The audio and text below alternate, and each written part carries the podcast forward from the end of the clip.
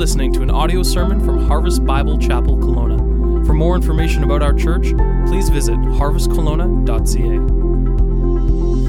You can turn in your Bibles to Isaiah fifty-three. Isaiah fifty-three as we continue on in our series here. Um, over the last two Sundays, we've been looking at Isaiah fifty-three. We've been working through it, and it is the series we've been calling it Man of Sorrows, and it is a story. It is the prophecies. We see detailed prophecies about the life of Jesus Christ. And we see these detailed prophecies that were written seven hundred years before Christ was even born. Remember what we did? Remember what we did a few weeks ago? We had Isaiah over here, and, and we said this is when Isaiah wrote, then seven hundred years later when Christ was born. But this psalm, or this, this song from Isaiah fifty-three was written here, way on this end, right before the return of Christ. It was written to all who would live, all who would believe. This is the story of truth. This is the story of the suffering servant, the story of Jesus and what he has done and what he is um, still yet to do. And so we are um, celebrating this. And, and we see in the New Testament, we see right at this time, remember, started over there, see at this time that Jesus fulfilled the prophecies that we've been working through here. one hundred percent accurate, complete. That's what he fulfilled. That is what he did. In fact, in the Old Testament, there are over three hundred sixty-five, but but bang on three hundred sixty-five, one for every day, a prophecy about, a detailed prophecy about Jesus, about what he would do, about his life here on earth, where he would be born. It was actually prophesied that he would be crucified on a tree, crucified on a cross, even before they used crucif- crucifixion as a form of capital punishment. This is what the Bible speaks of. And so we have these prophecies that Jesus fulfilled one hundred percent, and we see them here in Isaiah fifty-three. Warren Wiersbe, a, a, a Bible teacher, pastor, author, kind of broke down Isaiah fifty-three in these different ways. And you may want to jot this down because it's a great way to remember Isaiah fifty-three. Uh, first of all, the rejection. We see the rejection of the servant, how he was despised, how he was hated.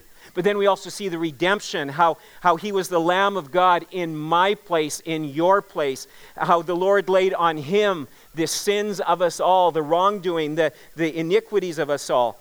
Then we see his resignation, and, and that's what Keith spoke on last week, how quietly, how humbly he went to the cross for us. He resigned himself to death on the cross. But then we see the reward, and that's what we're going to get into here today.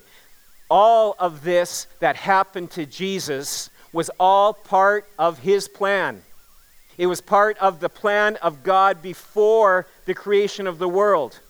From the celebration that we were reading about earlier uh, on Palm Sunday, as we celebrate Palm Sunday today, as the people were yelling and they were praising and they were saying, Hosanna, our King has come, and he is going to change things. He's going to make life so much better for us economically and socially. Oh, we can't wait for Jesus to be the King. And and, and they were so excited about all that he had been doing and, and all that was yet to come. And And then shortly afterwards, within a few days, the crowds were yelling, not Hosanna, Hosanna, blessed is he who comes in the name of the Lord. The crowds were yelling, crucify him.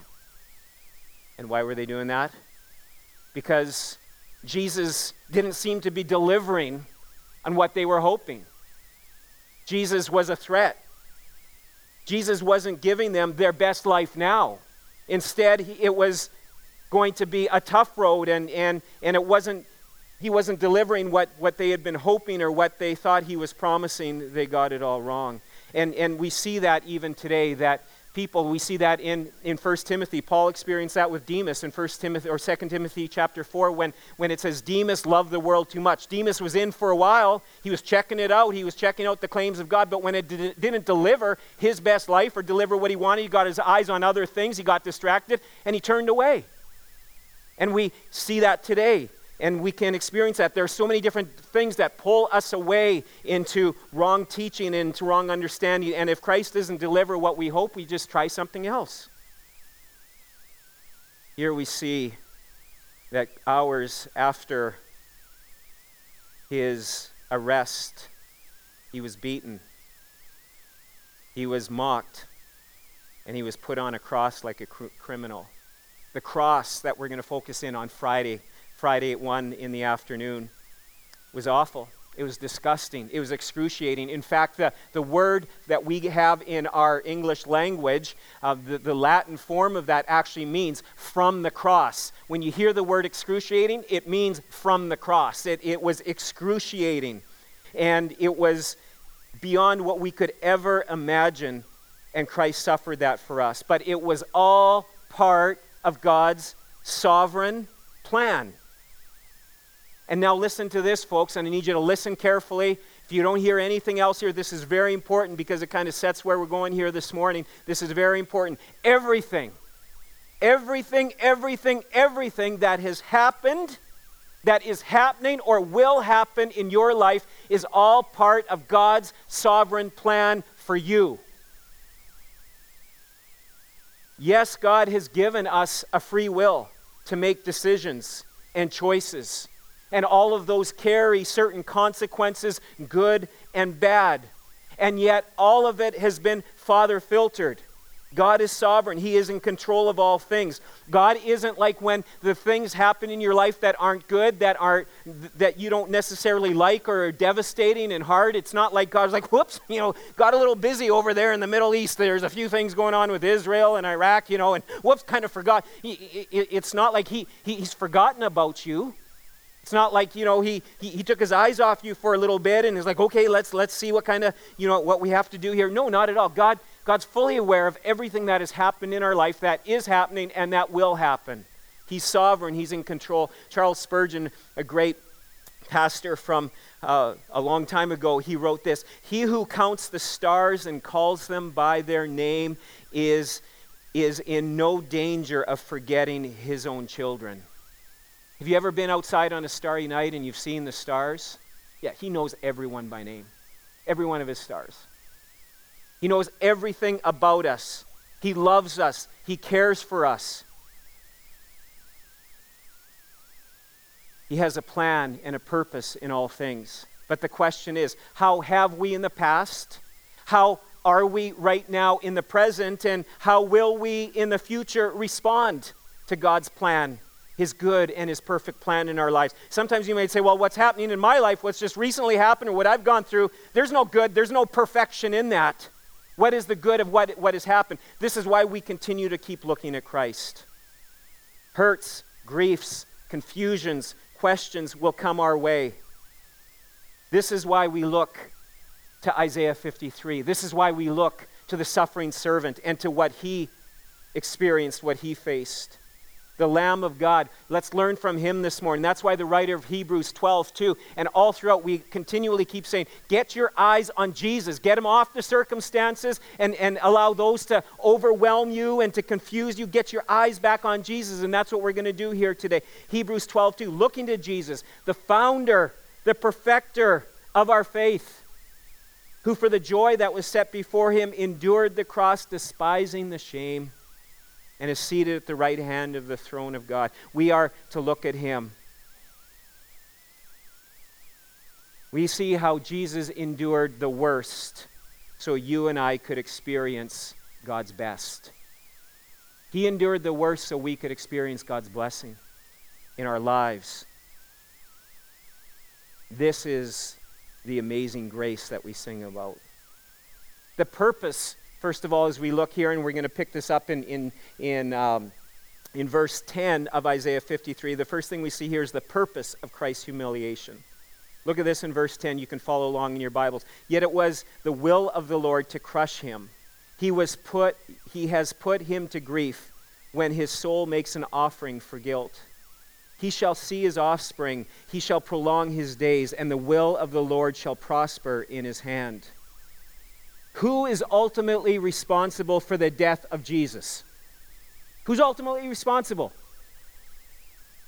God is responsible for the death of his son. We think it's us. We might think it's our sin. No, God's responsible. This passage here in Isaiah is making it very clear that God did this. God allowed it to happen. Verse ten, it says, yet it was the will of God. King James New American Standard Version says, it pleased the Lord to crush him. That's, that's crazy words that, that we hear, that it was the will of the Lord to crush his own son. I love my son very much. There's no way on this earth that I would allow him to be crushed. No, take no offense to this, but I'd, I would not allow him to be crushed for any of you.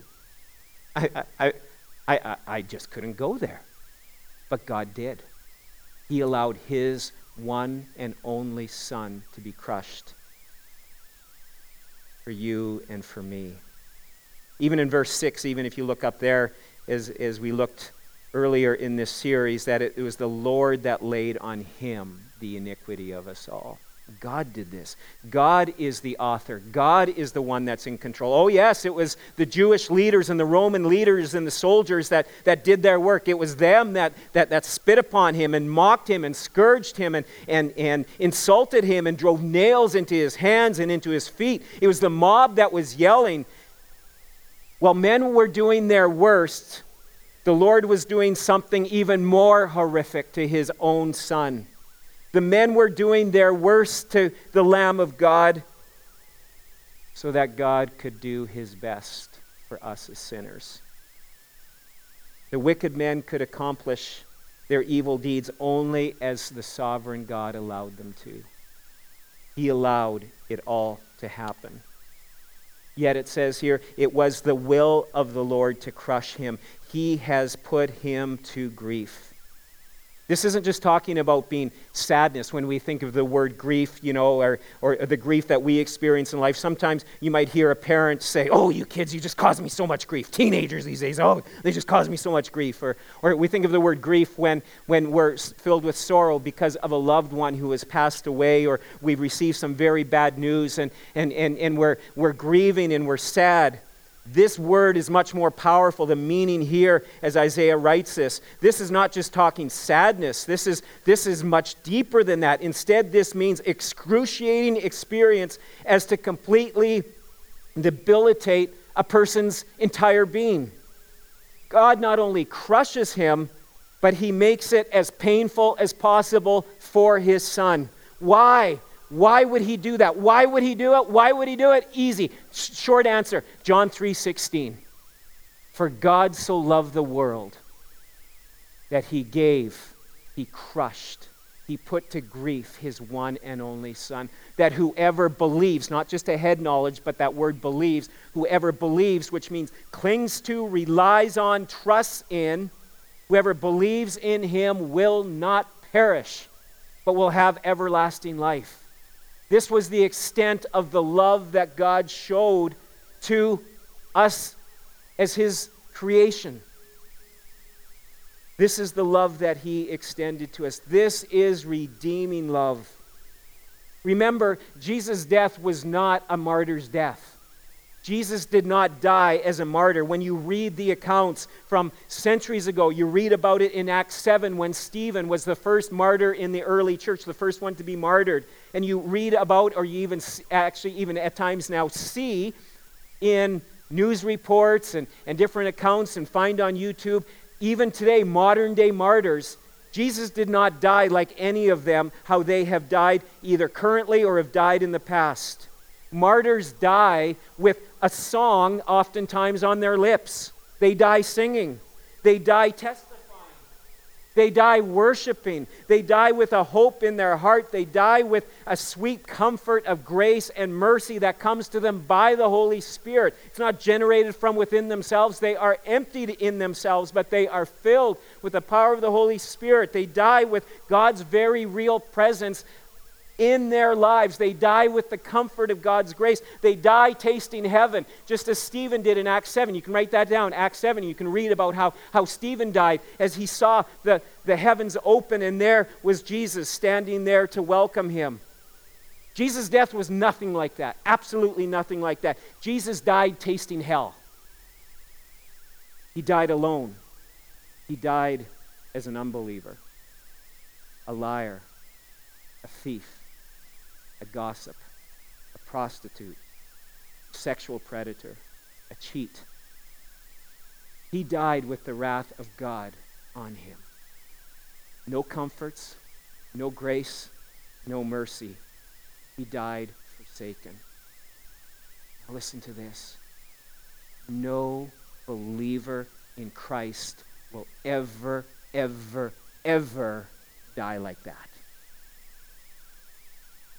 But every unbeliever, whoever doesn't confess the name of the Lord, will die like that. This is amazing grace. This is transforming truth. I've been involved over the years that I've been in ministry, and I remember saying that just five years into ministry, but now as I've been a, a little longer in ministry, I can say over the years that I've been in ministry, I've been a part of a lot of funerals. In fact, truth be known, um, maybe some of you just think I'm a little weird, but I'd rather preach at a funeral than at a wedding. I'd rather do a funeral any day than, you know, don't hurry up and die, any of you. I'm not really into doing any anytime soon, but, you know, I mean, that's because you have an incredible opportunity to share the gospel, to share this truth. And being a pastor in a smaller town in, in, in central Alberta gave me the opportunity, because of the small town and because I was one of the only kind of on-site pastors that actually lived in town and didn't, you know, have multiple churches or different things like that as some of the other smaller churches did. Um, I was able to be a part of and, and, and actually was quite willing to be part of many funerals that happened to people in the community. Many of them sad, sad, sad stories. Many car accidents. People who were off to work or out with friends to have a good time, off to go shopping, off to go to an Oilers game, off to, you know, just, just set out on vacation, and all of a sudden their eternity began. I think of a baby that we had a funeral for who only lived for a few hours, or a young boy who was upstairs in the house playing with his friend, and they found the dad's shotgun under the bed and didn't realize it was loaded, and the friend turned around and accidentally shot and killed his young friend. And the devastation and the sadness and the grief that happens, and, and whether it's cancer or heart attacks or suicides, I, I've been a part of, of all of these and more. And the grief and the sorrow, the sadness that is so real in every one of these. Usually at some point in, in the service, I, I find myself a basket case. I'm crying along with the family. I'm sad. Sometimes I don't even know the person, and, and, and you just can't help but enter into the grief and into the sadness. But folks, it is so different. It is so different for when you know that the person who passed away had a relationship with Jesus Christ and that they are tasting the glories of heaven. Your sadness is different. The grief is totally, you can't compare it. I've had parents come to me in tears at the end of a service and say, please, please tell me that my child is in heaven. Please, I need to know. And, and there are times where I've just prayed and said, oh God, give me the words to say, I, because I don't know. I don't know. Just even a few weeks ago, two weeks ago tomorrow, I was honored to be part of a funeral for a sixty-three-year-old mother, grandmother, wife, friend who passed away from cancer. It was sad. Tears were flowing. But there was also a certain joy and a certain relief that, that she's in heaven, that she is experiencing the glories of Jesus. Why? Because she has received this amazing grace. And that's why I was able to stand before the people amidst the sadness and, and, and declare, precious in the eyes of the Lord are the death of one of his saints. That's the glories that, that is waiting for us. The pleasure that God took in putting this agony on his son was for the accomplishment so that we could experience this grace. It wasn't in the suffering that God took his pleasure, but it was in the salvation that would come. Victory. We get to celebrate and party next Sunday. Verse ten, last part of it, it says, when my soul makes an offering for the guilt, he shall see his offspring. He shall prolong his days. The will of the Lord shall prosper in his hand. You say, well, I, well, I thought, thought Jesus was dead. I thought the suffering servant died. How, how can the suffering servant see his offspring? He was crushed. He was abandoned. He died. But we have good news. He's not dead. He is alive. Here is Isaiah's confession of the resurrection. This is Hebrew language for talking about the suffering servant who will enjoy a long life, who will see his offspring. He's alive. He lives to see his children, his grandchildren, his great, great, great, great, and I don't know how many great, great, great, great, great, great, great, great, great, you know, get to add on to that. Let's face it. Most of us here in this room will live to see grandchildren. If you're fortunate, perhaps your great-grandchildren. If you're young and get an early start like Don and Marla Lee, you might see your great-great-great-grandchildren. You know, and but beyond that, that that's going to be about it. That would be miraculous to see your great-great-great-grandchildren. My my grandparents lived to one hundred six and one hundred four, and they just got into the great-great part. They would have held on just a couple more years. They would have got in the great, great, great part. But it says here, the suffering servant, the Lamb of God, will see his offspring because he's alive. The redeeming work was done, and now he lives forever. Death has been swallowed up in victory. So what is the purpose of Christ's humiliation? Right across there, right beside there, right wherever you're writing this down, and I hope you're writing these things down, right? The gospel. John three sixteen, write that down. The purpose of Christ's humiliation, it's the gospel. It's that he will live forever, that we will live forever. And it's available to all who believe. Ephesians two, verses five, and you just might want to write down this reference, Ephesians two five, and, and then you can just write, you know, uh, to, to verse nine, but you can even read beyond that. I'm going to read Ephesians two, verse five. Even when we were dead in our trespass, God made us alive together with Christ. By grace you have been saved, and raised us up with him and seated us with him in the heavenly places in Christ Jesus, so that in the coming ages he might show the immeasurable riches of his grace in kindness towards us in Christ. For by grace you have been saved through faith, not of your own doing. It is the gift of God, not as a result of works, so that no one can boast. Have you experienced this amazing grace? Are you his child today? Are you counted amongst his offspring? Are you one of those great, great, great, great, wherever it fits on there, one of his great, great, great, great grandchildren? The only way is through Christ. The purpose of Christ's humiliation, our salvation, the gospel, John three sixteen. The second thing we see here, the satisfaction of Christ's sacrifice. Verse eleven, out of anguish of his soul he shall see and be satisfied. By his knowledge shall the righteous one, my servant, make many to be accounted righteous, and he shall bear their iniquities. Now, I'm sure that every one of you can probably think back, as soon as I give you this little thought here, can think back to an assignment, to some sort of a um, project or a challenge or a test or, or something that you faced that, that when you were going into it, you were just so overwhelmed that there's no way I could ever do it. Maybe it's a physical challenge. Maybe it's something at work. Maybe it was a school project, or maybe it's something in life and, and, and that you experience, and you're just like, there's no way I will make it through the next little bit. And you work at it, and you try, and you give it your best, and you sweat it out, and there's blood, and there's sweat, and there's tears, and, and there's sleepless nights, and there's all of this. But then finally, when it's all done, it's like, oh. I think years ago, just after starting in ministry, and, and I had to go for my ordination oral interview. Before that, I had papers to do and writing to do, but then I would, would sit for an hour and a half in front of twelve of not my peers, of those who I have highly esteemed, pastors and, and college professors, and, and, and twelve of these men who would quiz me for an hour and a half on my Bible knowledge and my theology, and, and, and they took me down to this dungeon-like room in, in Regina, Saskatchewan at the district office, and, and put me on this very uncomfortable office chair. I think they did that just so it was kind of like torture to even make it worse. And and and then they drilled me these questions. And, and leading up to that, oh, I'm telling you, it was crazy. I mean, I was dating Charlotte at the time, hardly even had time for her. She, you know, I mean, it was just, you know, just, just a, a, a crazy event. And when it was done, it was like, yes! Although just prior to that, I did find out that the guy who they interviewed before me was walking out in tears. I said, what's wrong, man? And, and, uh, and he says, I failed. And I'm like, oh no, that, that dude's smart.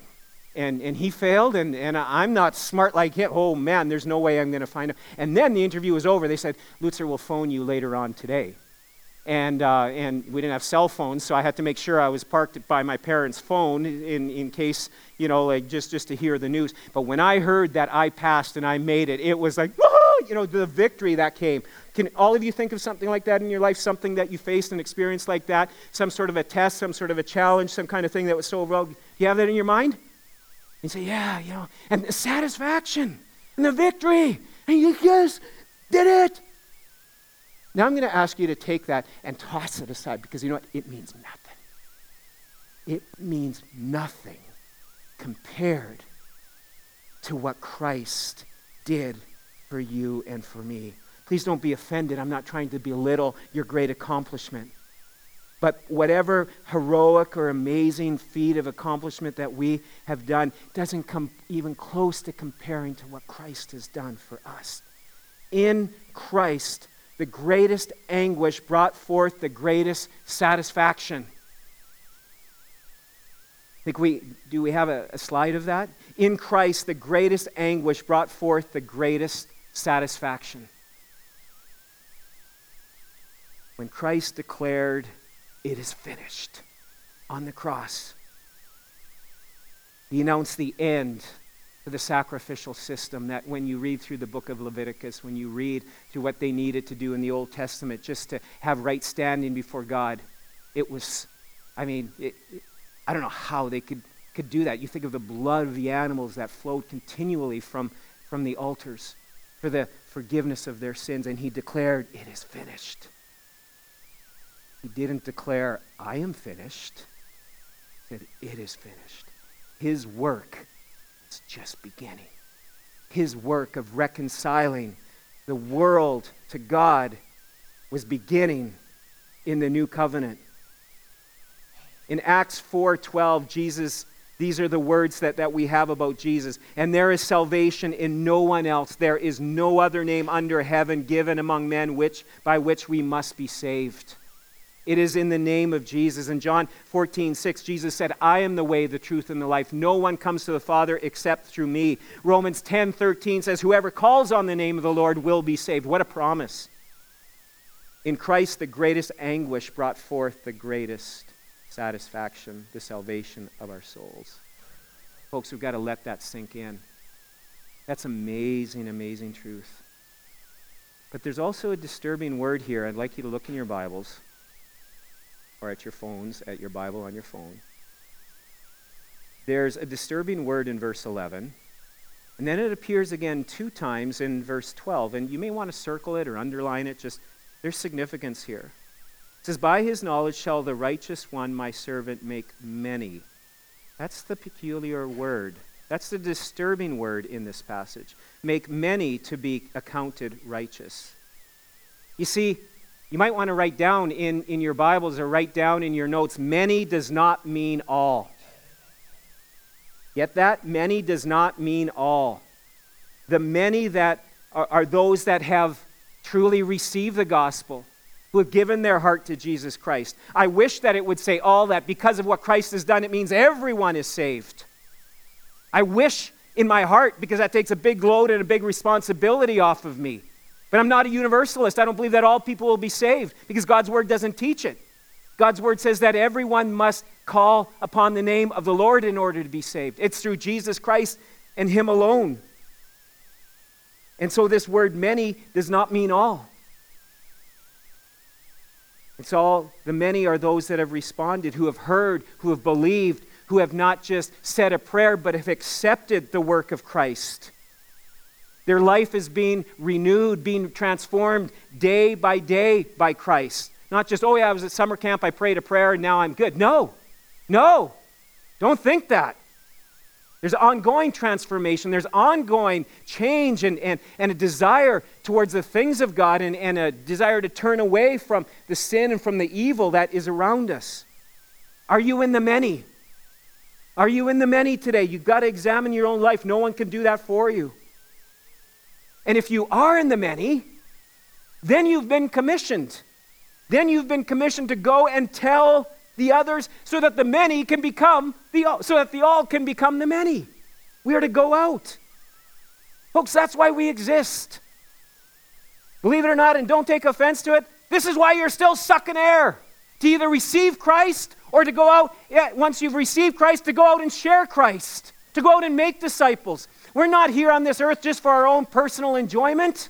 just to get further ahead, make a name for ourselves, store up a little nest egg. I wrote that in my, my message this week, and I'm like, what does nest egg even mean? I don't know, maybe you know what it means, but, but we're not here to, to build up our own little nest egg or, or simply to live as good citizens in Canada. We're here to see the all become the many. That's why we plant churches. That's why we go to the ends of the earth with the gospel. That's why we share the good news. That's why we share our lives with unsaved people so they can come to Christ, so they can receive the free gift of salvation, a personal relationship with Christ. This is why we invite people into our lives. This is why we invite people to church. This is why we invite them to, to our Easter events on Friday or on Sunday. Who are you inviting? You were all asked to bring, or you were all given these, and I hope no one turned them down. If so, you gotta gotta repent, and you've got to take at least two. Or now, now you can take four home, okay? If you don't have two of these in your possession right now, you're taking four of these home. Take four, like, let's clean them out. They're not going to do any good to us after today. So take these cards and invite. This isn't for, oh yeah, to remind you to be on your fridge. It's to get out there and to share. Come and hear the gospel. Come and hear the best news that will change your life and change your eternity. This is the gospel. This is the truth that we are here on this earth to proclaim and to live. When it comes to our service for God, after what we have considered, what we have seen Him do in our lives, when we understand this truth, there should be no such thing as a begrudging kind of submission, like, oh, okay, I guess I better serve the Lord. You know, if that's your attitude, if that's how you woke up today, you need to examine your heart. You need to look at Jesus and, and be reminded again of His sacrifice, the extent that He went to for you, for this world. And it re- reorganizes our thoughts and our motivations. We don't serve Him because we have to, because it looks good. We serve Him because we want to. Because after what He has done for us, there's nothing, nothing that we wouldn't do for Him. That's our response to Him in His love. Who are you reaching, who are you reaching out to with the gospel? Who has God placed in your life to share Christ with? Let's quit being the silent witness and get a little more vocal in our love, in the words that we speak. This is life-changing, eternity-changing news. The satisfaction of Christ's sacrifice is there so that the many, so that the all can become the many. That's why we're going to be praying on Tuesday night. We're going to be praying specifically for the salvation of people around us, people in this region, people in our own lives. Already, I encourage you to come Tuesday night for a time of worship, a time of prayer. And we're going to give you the assignment of, of, of having, encourage you to even come already, thinking of people who, who you are burdened for that they don't know Christ. And we're going to pray that those people over the next few weeks, months, maybe years, maybe decades it's going to take. Some, some are tough. We're going to see them come to salvation in Christ, that we're going to do all that we can in showing them Christ. And finally, we see the reward. We see the rewards that, that await. Verse twelve, therefore I will divide him a portion with the many, and he shall divide the spoil with the strong. Because he poured out his soul to death and was like and was numbered with the transgressors, yet he bore the sins of many and makes intercession for the transgressors. Here in verse twelve, we see military tech terminology that is used. Look at that. It, it says, therefore I will divide him a portion with the many, and he shall divide the spoil with the strong. I believe the King James Version calls it the booty. He will divide the booty with the strong. We see the image here. Isaiah writes of the conquering hero who has come back in victory. And he has come back with the spoils of victory. And he doesn't keep them to himself. It's like, look what I did, look what I accomplished. No, he shares them with the strong. Who's the strong? The strong are the many. The strong are those who have put their faith and trust in Christ. You say, well, I'm not strong, I'm weak. Yeah, of course, on your own, you are weak. So am I. I want to give into my flesh constantly, but through Christ, I am strong even though I am weak. And so he divides the spoil with the strong. The strong are those who have put their trust in Christ. This is an amazing, amazing truth. He divides up the spoils.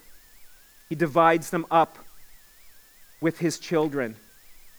Romans eight seventeen reminds us that we have become heirs of God and joint heirs with Christ.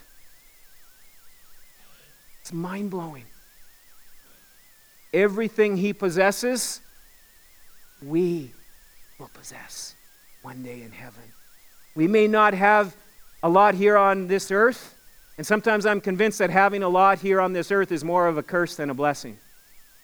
The more you have, the more it owns you. The more you're driven to get more.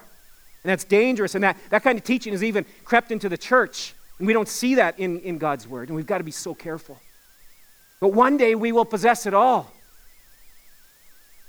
Not only does he redeem us, but he treats us as if we did all the work with him, and when in fact we did nothing except cause his pain and suffering.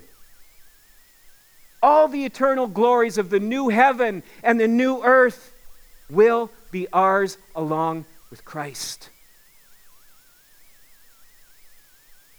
We were the cause of his death, and yet he shares with us the victory. He was numbered with the transgressors. That's you and me. He was hung between two thieves, two criminals. He was numbered with them so that they could be free. They had, and one did. One took him up. One took him up on the offer of salvation. One did not. And in the same way, we can be forgiven, joint heirs with Christ. This is amazing grace. And I ask you today, where are you at? Where are you at with all of this? Where are you at with Jesus? The gospel demands, it compels a response. Either it's yes, or either it's I'm thinking about it, or either it's a no. But basically, if you're saying, I'm, I'm thinking about it, that's dangerous, dangerous ground to be living in. Love so amazing, so divine, demands my soul, my life, my all. It isn't a, as I said, begrudging submission that, that is demanded uh, of us. It's a, we are compelled after what Christ has done for us. This past Wednesday, our, our family, we got back from a, a week little jetaway to Cancun, and and this was a picture we, we took just as we were, were leaving the resort and, and sadly returning back to, to Canada and to dry skin and to peeling sunburns and different things like that. But we had a, had an amazing week, and just shortly after, and the reason why I put this picture, because for me this was very significant, is as we just finished snapping this picture, all of a sudden it hit me that it was four years ago. Four years ago, this the same week that we were leaving from our last family little destination holiday that we had taken, and I think we have a picture of that. You see everyone a little bit younger and and and uh, and, and that sort of thing. But we were just leaving from from a, a holiday in Florida, where during that holiday, I received some very, very, very devastating news, very confusing news, and and it would greatly alter and, and change our lives. And I remember there on leaving Florida four years ago, being very confused and frustrated and, and even angry and wondering, God, why? God, why? What, what are you doing? I don't understand all of this. And, and fear about God's provision and, and, and should we move or, or wh- what should we do? What, what's my future? What am I going to do now in for employment? What am I going to do? Where, where are we going to move to? What's God's plan in all of this? And And as we came home, God had many lessons. He had much for us to learn. He had much for me to learn personally and for us as a family. Lessons in trusting his good hand in our lives. And what can I tell you? Four years later, God is faithful. God is good. God has a plan. Can you write that down? God is faithful. God is good. God has a plan. Come on, write it down. I'm serious. You need to remember this. Can you repeat it with me? God is faithful. God is good. God has a plan. Yesterday I was texting uh, just a, a, a godly young man who in his early twenties has just been devastated this week. because of his engagement that he was head over heels excited about was called off. And I was able to share with him and remind him, God is faithful, God is good, God has a plan. Some of you received an email from John and Ethel Hager. They were part of things here, and they have, uh, in the last year or so, have moved up to Prince George to be closer to family, and Ethel has been battling cancer. And just a very honest and a, just a very real kind of play-by-play sort of event of the different things that have been happening with treatments and different things, and finding that there's movement into the liver and, and uh, of the cancer, and, and I couldn't help but read it. And I see the words throughout the email, God is good. And for Ethel, and for anyone else in what we're facing, what we're struggling with, God is faithful. God is good. God has a plan. And to see the trust that she has in God, in her relationship with Jesus Christ. God is faithful. God is good. God has a plan. How do we know? Where do we learn this from? Isaiah fifty-three. What we've been talking about here today. God is good. God is, God is faithful. God is good. God has a plan. As we see in Isaiah fifty-three, God's good and perfect plan for his own son. We see how he submitted in obedience to the will of the Father. And we see the outcome of that. He didn't fight it. He didn't resist it. He, he submitted and believed God is good. God is faithful. God has a plan. This is where you and I need to be landing with what's happened in our past, what we are currently going through, or the cup of suffering that is yet to come, which it will.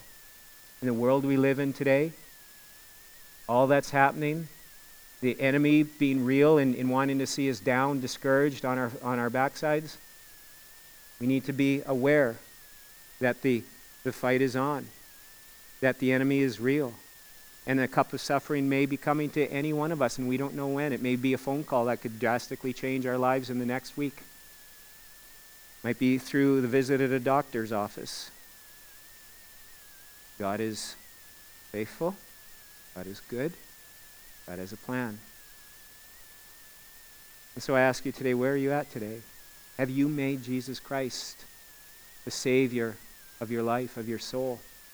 Have you asked him to forgive you of your sins, to cleanse you? You understand what your sins have done and what your sins deserve. The wrath of God, to die as a criminal. But Christ has changed all of that. And as we trust him and as we rely on him, He exchanges, he exchanges our heart, our sinful heart, for a heart of his righteousness. And don't play games, believer. Maybe you're lukewarm. Maybe today you've just been coasting. You've been getting distracted by worldly plans and worldly endeavors. How's your commitment to him today? Your eyes on worldly things? Distracted by worries and the cares of this world? Is there temptation? Are there idols in your life? Things that, that are becoming more important than God? Are there changes you need to make? Steps of obedience that you need to follow through in? Is there forgiveness you need to extend? And maybe right now you're sitting here saying, God, I don't understand your ways. I don't understand your hand. But I'm going to trust your heart. That your heart is that you are good, and you are faithful, and you have a plan. Maybe you're sitting here and saying, I, I, I'm in deep trouble. I'm, I'm in trouble in life. Will you submit to the obedience of God's word in your life and follow through with what God's word says? It may, may, may mean making tough decisions and choices. Will you repent of your sin and confess your unbelief? I encourage you even now as we worship that this would be a song of worship. If you'd like to come for prayer or just to come in, in an attitude of prayer here to the front, come and do so. I'm going to ask the band to come at this time. And and if you would like to be prayed for, if there's, or you just want to nail home just like, hey, I'm in. I'm going to follow him. I'm going to believe that God is faithful, God is good, and God has a plan, even though right now it's hard. And you'd like somebody to pray with you for that, encourage you to come. I'd love to pray for you while the song is being sung. Father in heaven, we come to you and we just worship you, we praise you, we thank you that you are faithful, you are good, and you have a plan. And God, we saw that demonstrated here in this passage in Isaiah over these last number of weeks. May we submit just as Jesus submitted and say, okay, I'll, I'll follow you through the good, through the tough stuff.